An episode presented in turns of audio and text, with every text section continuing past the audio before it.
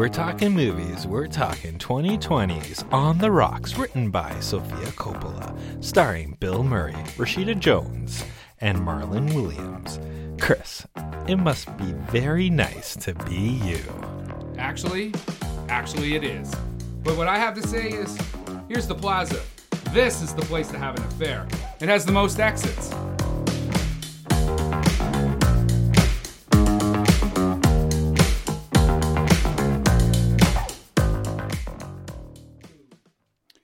Hey, everybody, welcome to another episode of How'd You Like That Movie?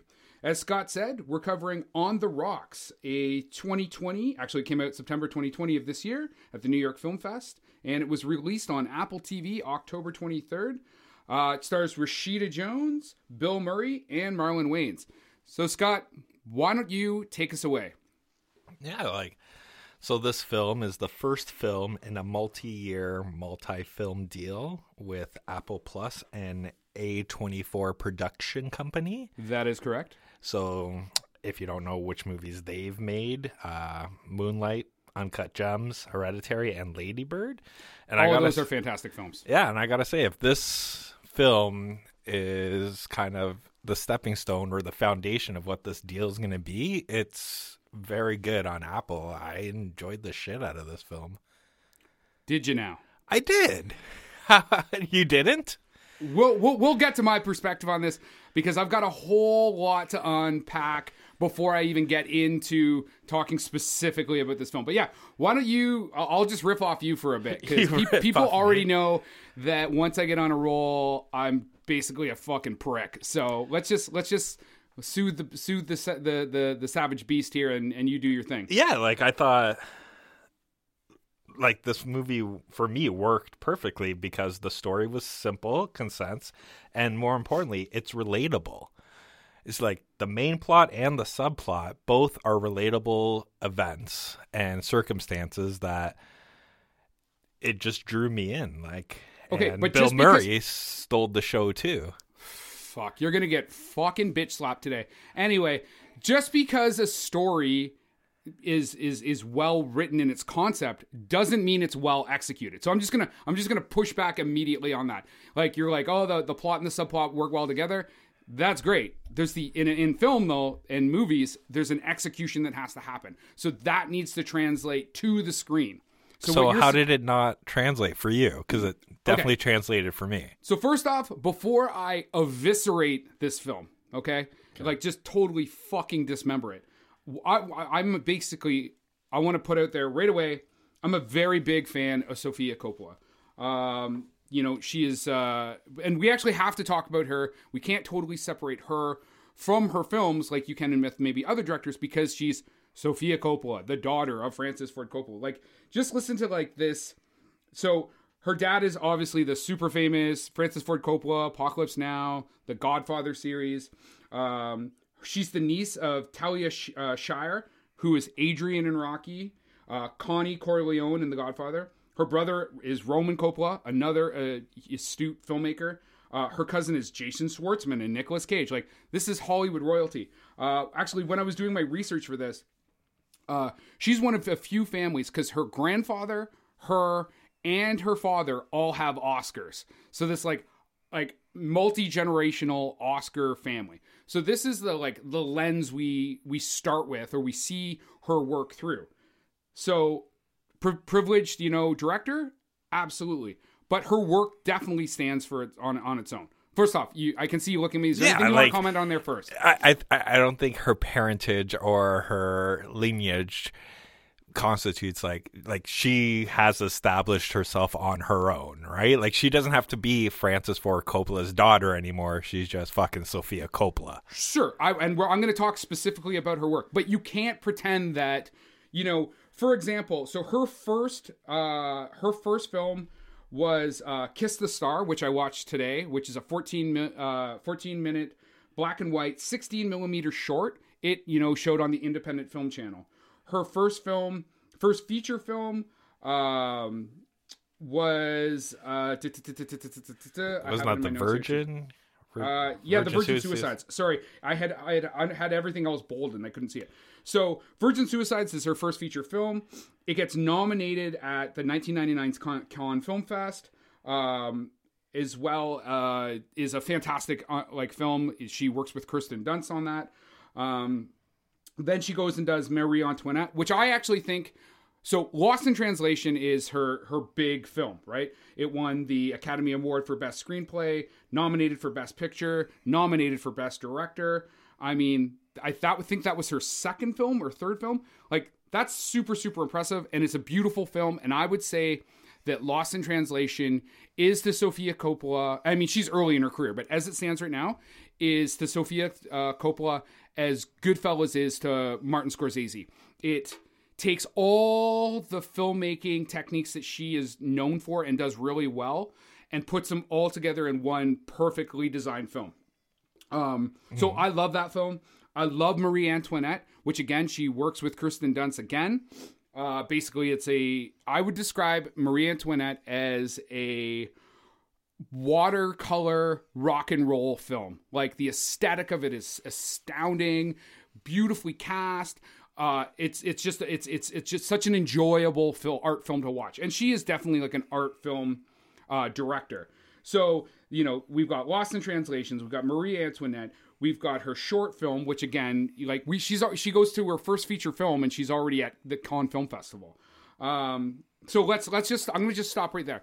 So that's why it's important to talk about the fact that she's Francis Ford Coppola's daughter because she has the kind of access that regular directors don't have at the beginning of her career. She all her stuff has been done by American. Uh, I don't know how you say the last part. Zeratrope, her dad's production company, has produced every single one of her movies.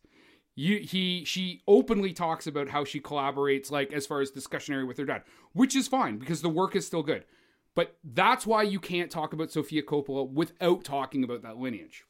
Okay. So I'm going to stop there. right, I'm going to let you kind of yeah. take some air back. Yeah, I just think you know, like you very long winded on on that whole thing. Like, but I think her accomplishments again just speak for itself. Like, it doesn't like to me. It doesn't matter that her dad's production company produced it, right? Like, okay, so he's getting a piece because he's getting paid too. Yeah, for- but it helps to make it happen. Filmmaking's expensive. Access Yes. to like and she grew up with like access to all these kinds of stars. She went to these fantastic schools. But I actually I, I agree with you. I don't want to dwell on this. I just think my point is is that you just you can't pretend that she isn't a Coppola. No, you you don't pretend it, but I think you can just say, you know, y- you don't have to shine the not shine the light, but it doesn't have to be the first thing on her name. Like she's Francis Ford Coppola's daughter. She could have just been director Sofia Coppola,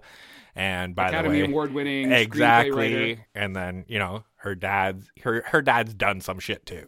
Yeah, Right? yeah, her dad's done some stuff. Okay, so first off, before I get too much into her body of work, and there's a reason I'm doing this. So I, I want our audience to understand that I actually very much respect her as a director. She works with great cinematographers. She's a great auteur um, director. Basically, an auteur director is someone who make the film is their own. Even when they do remakes, they, she they, it's like Hitchcock falls into that category, as well as as people like Scorsese. Um, so I think she's 100% an auteur director. Um, most of her films, I think, if not all of them, are written by her and directed by her, which has its advantages and disadvantages. I mean, if you've written the screenplay, you kind of already have a bit of the vision in your head. Um, do you have? So I've watched all of her work, like all of it. Like I I, have said, going back to their short film. So of the work that you've seen of hers, what do you like? I liked This one, obviously. yeah, I liked this one a lot. I liked Virgin Suicides Mm-hmm. and I liked the Bling Ring. Okay. Right? Uh, I'll be honest, I haven't seen Marie Antoinette. It's good. I mean, it's set in you know the time period of Marie Antoinette, so it's very regal and it's very. Oh, you're baroque. just selling me on this movie. Oh, fuck, I'm gonna watch it now. It's it's it's very aesthetically pleasing. Um, so I would say like in in order, I would say Lost in Translation is is their is her best film, followed by Marie Antoinette, then Virgin Suicides. Although that's a toss up. They're they're very different films. Uh, the Beguiled is fantastic with Nicole Kidman. Uh, it's kind of a gothic noir. Uh, set in uh, the South during the Civil War. Um, then and it won Best Director at the 2017 Cannes Film Festival and nominated for the Palme d'Or. Uh, then I would say The Bling Ring, uh, which was also at the 2013 Cannes Film, Cannes Film Festival. Uh, then Somewhere won the 2010 Venice Film Festival, and then I would say Kiss the Star, her short film.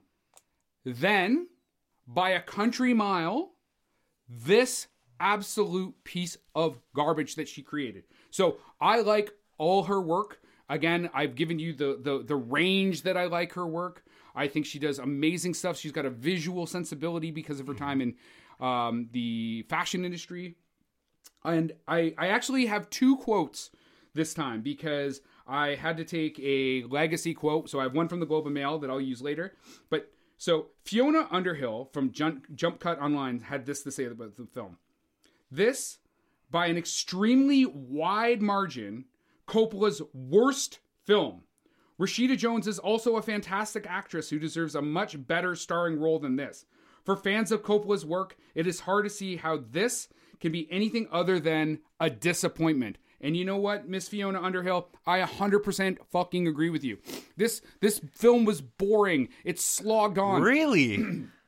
Also, I like Rashida Jones, who in she was in one of my favorite movies, Jesse and Celeste Forever, which she also wrote.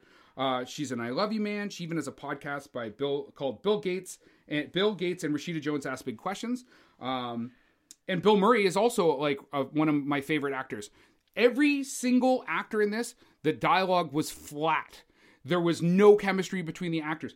The the last scene where like they're like having their big moment, uh, Rashida Jones and Marlon Wayans was like like school student film level acting and so that some of that's on the actors and some of that's on the fucking director man because the director has to get what they need to get this like i would not recommend this film to anybody except a cinematographer with the fucking sound off really?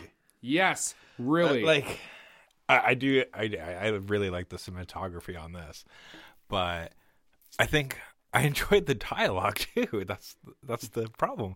Like we, yeah, we are like fucking. This this is we're like a country mile Th- this is definitely a fucking COVID movie because we are six feet apart on this, right? Like we're social distanced because, yeah, like I enjoyed it. We I watched it with my wife and my oldest. how did they like it Um, my wife enjoyed it as well, and she doesn't really enjoy the movies we pick, right?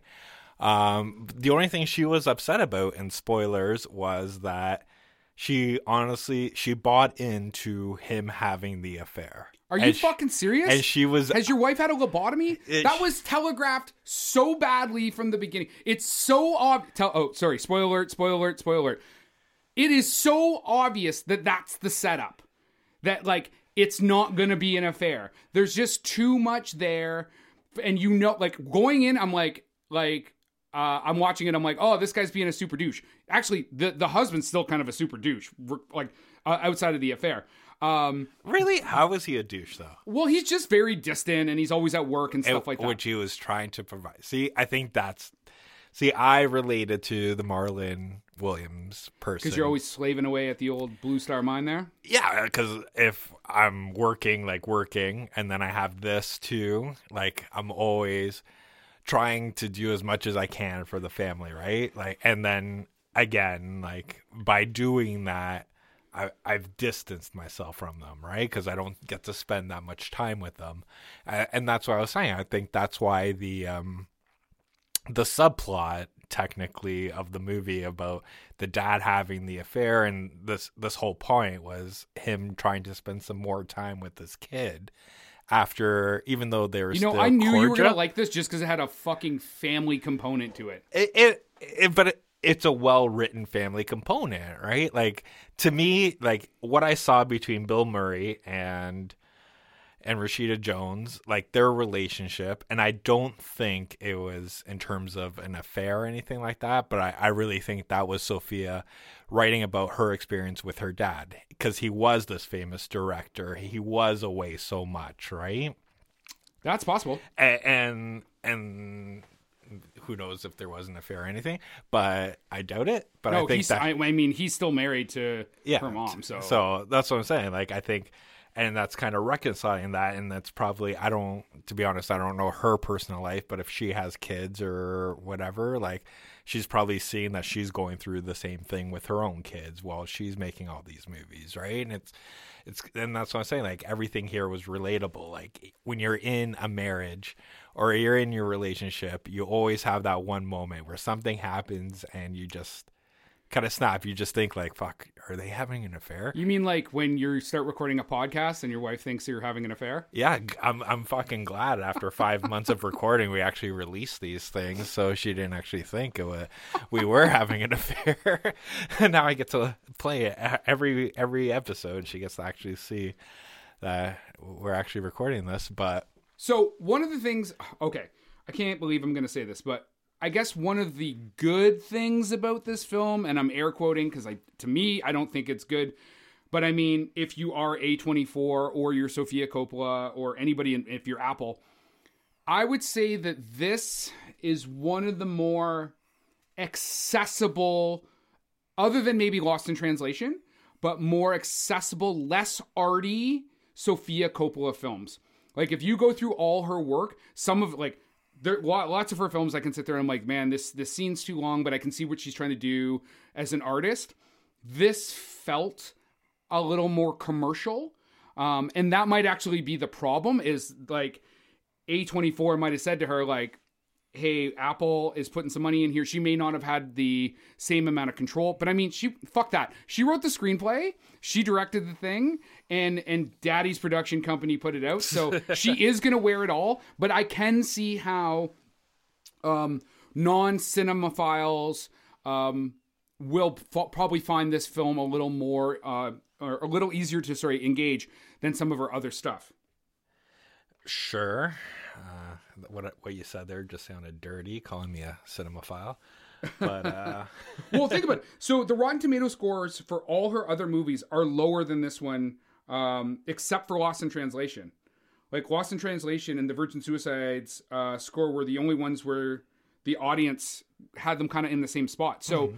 the, the you know critics like this film. Uh, it got a it has an 86% on Rotten Tomatoes, which is not accurate. It should that's wrong.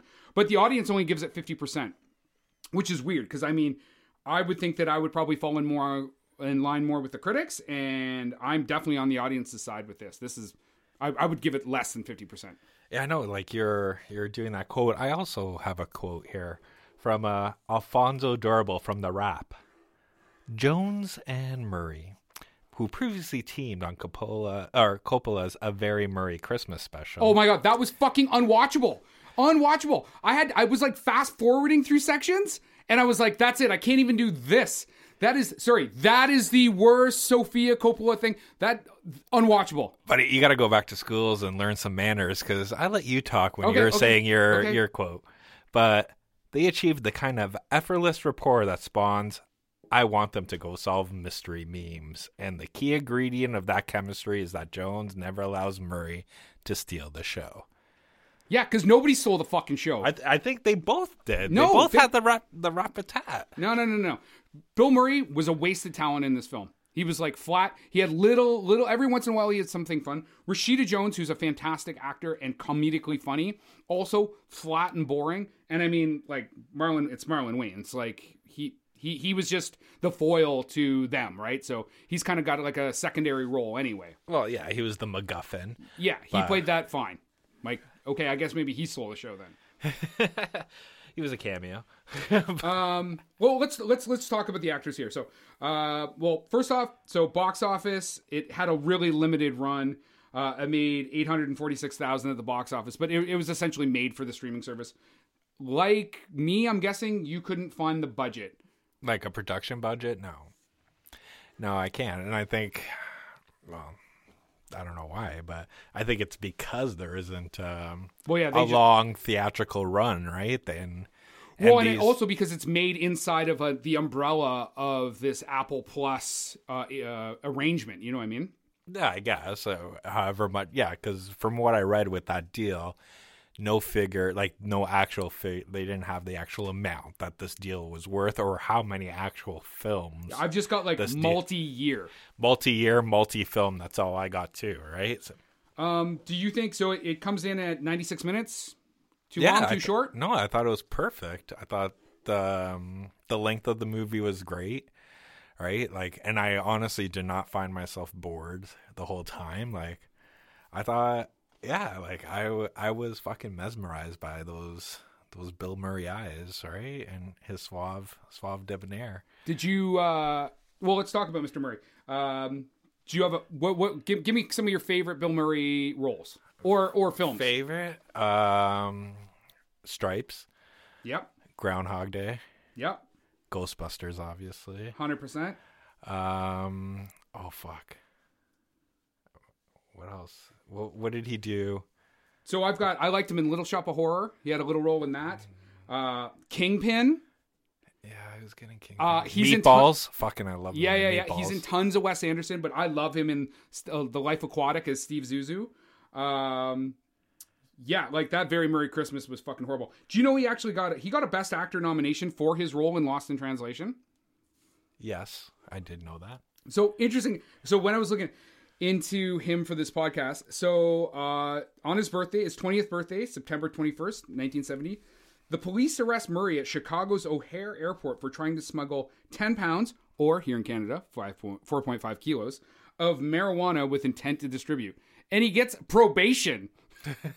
And the reason he got caught is because he gets on the plane and he's joking with the people in it, like beside him about how he's got a bomb in his suitcase. Like fucking Jesus!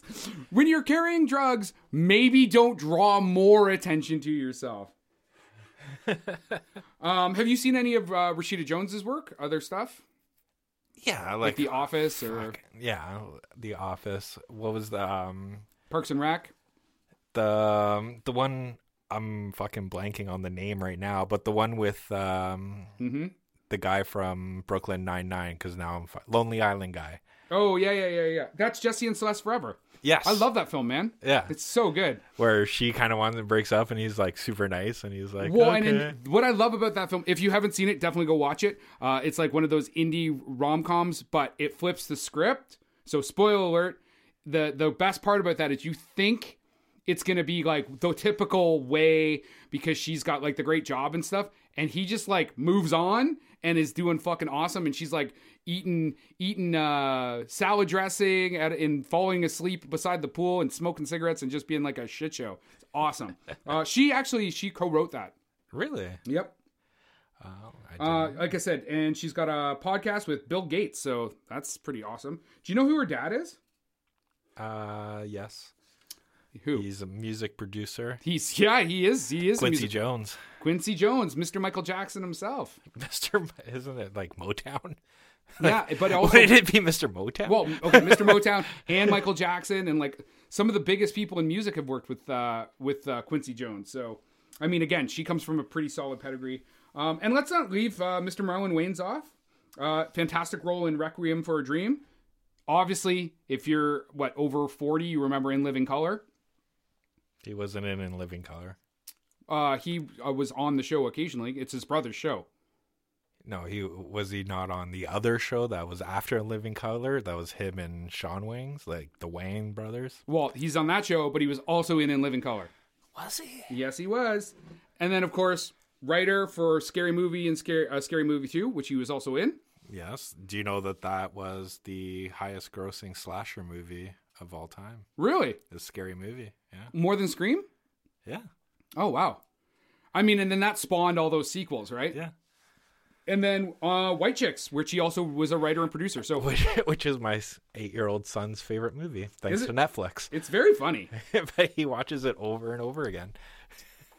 Um, so, like I said, uh, I, I, I really just didn't like this movie. I think basically I, I went into this film with some expectations that were clearly, clearly not met.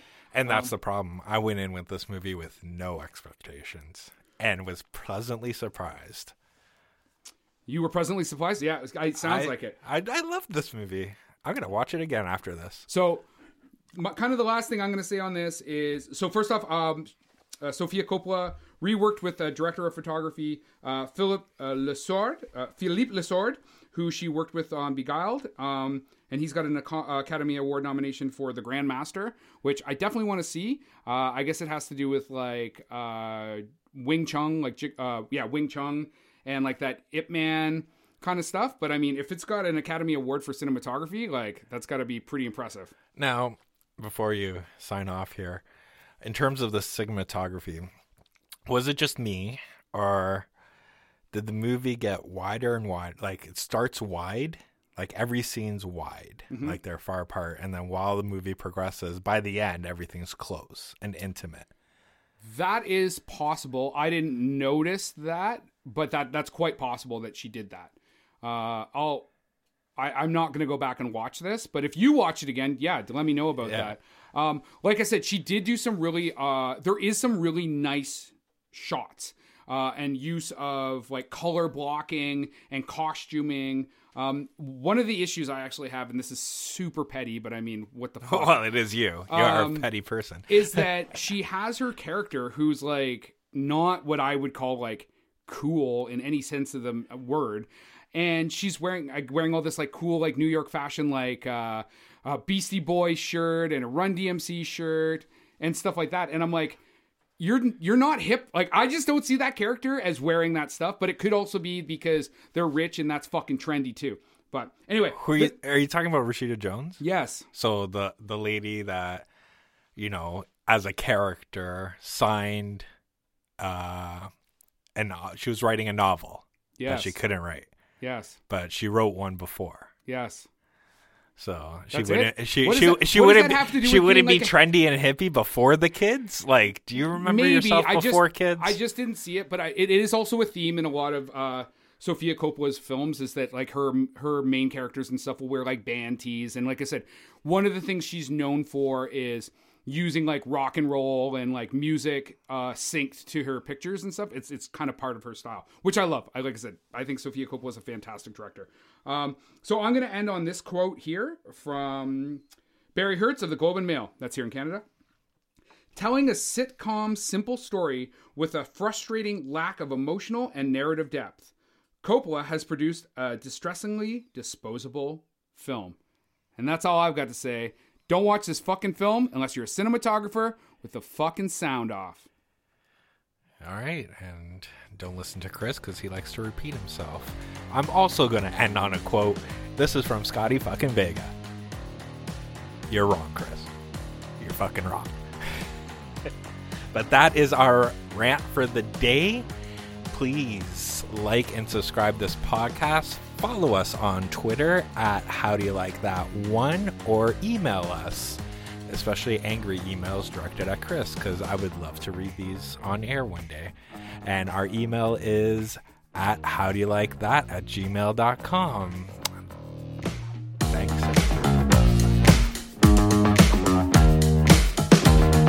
Production by Rod Shaver, Vader Monkey Productions.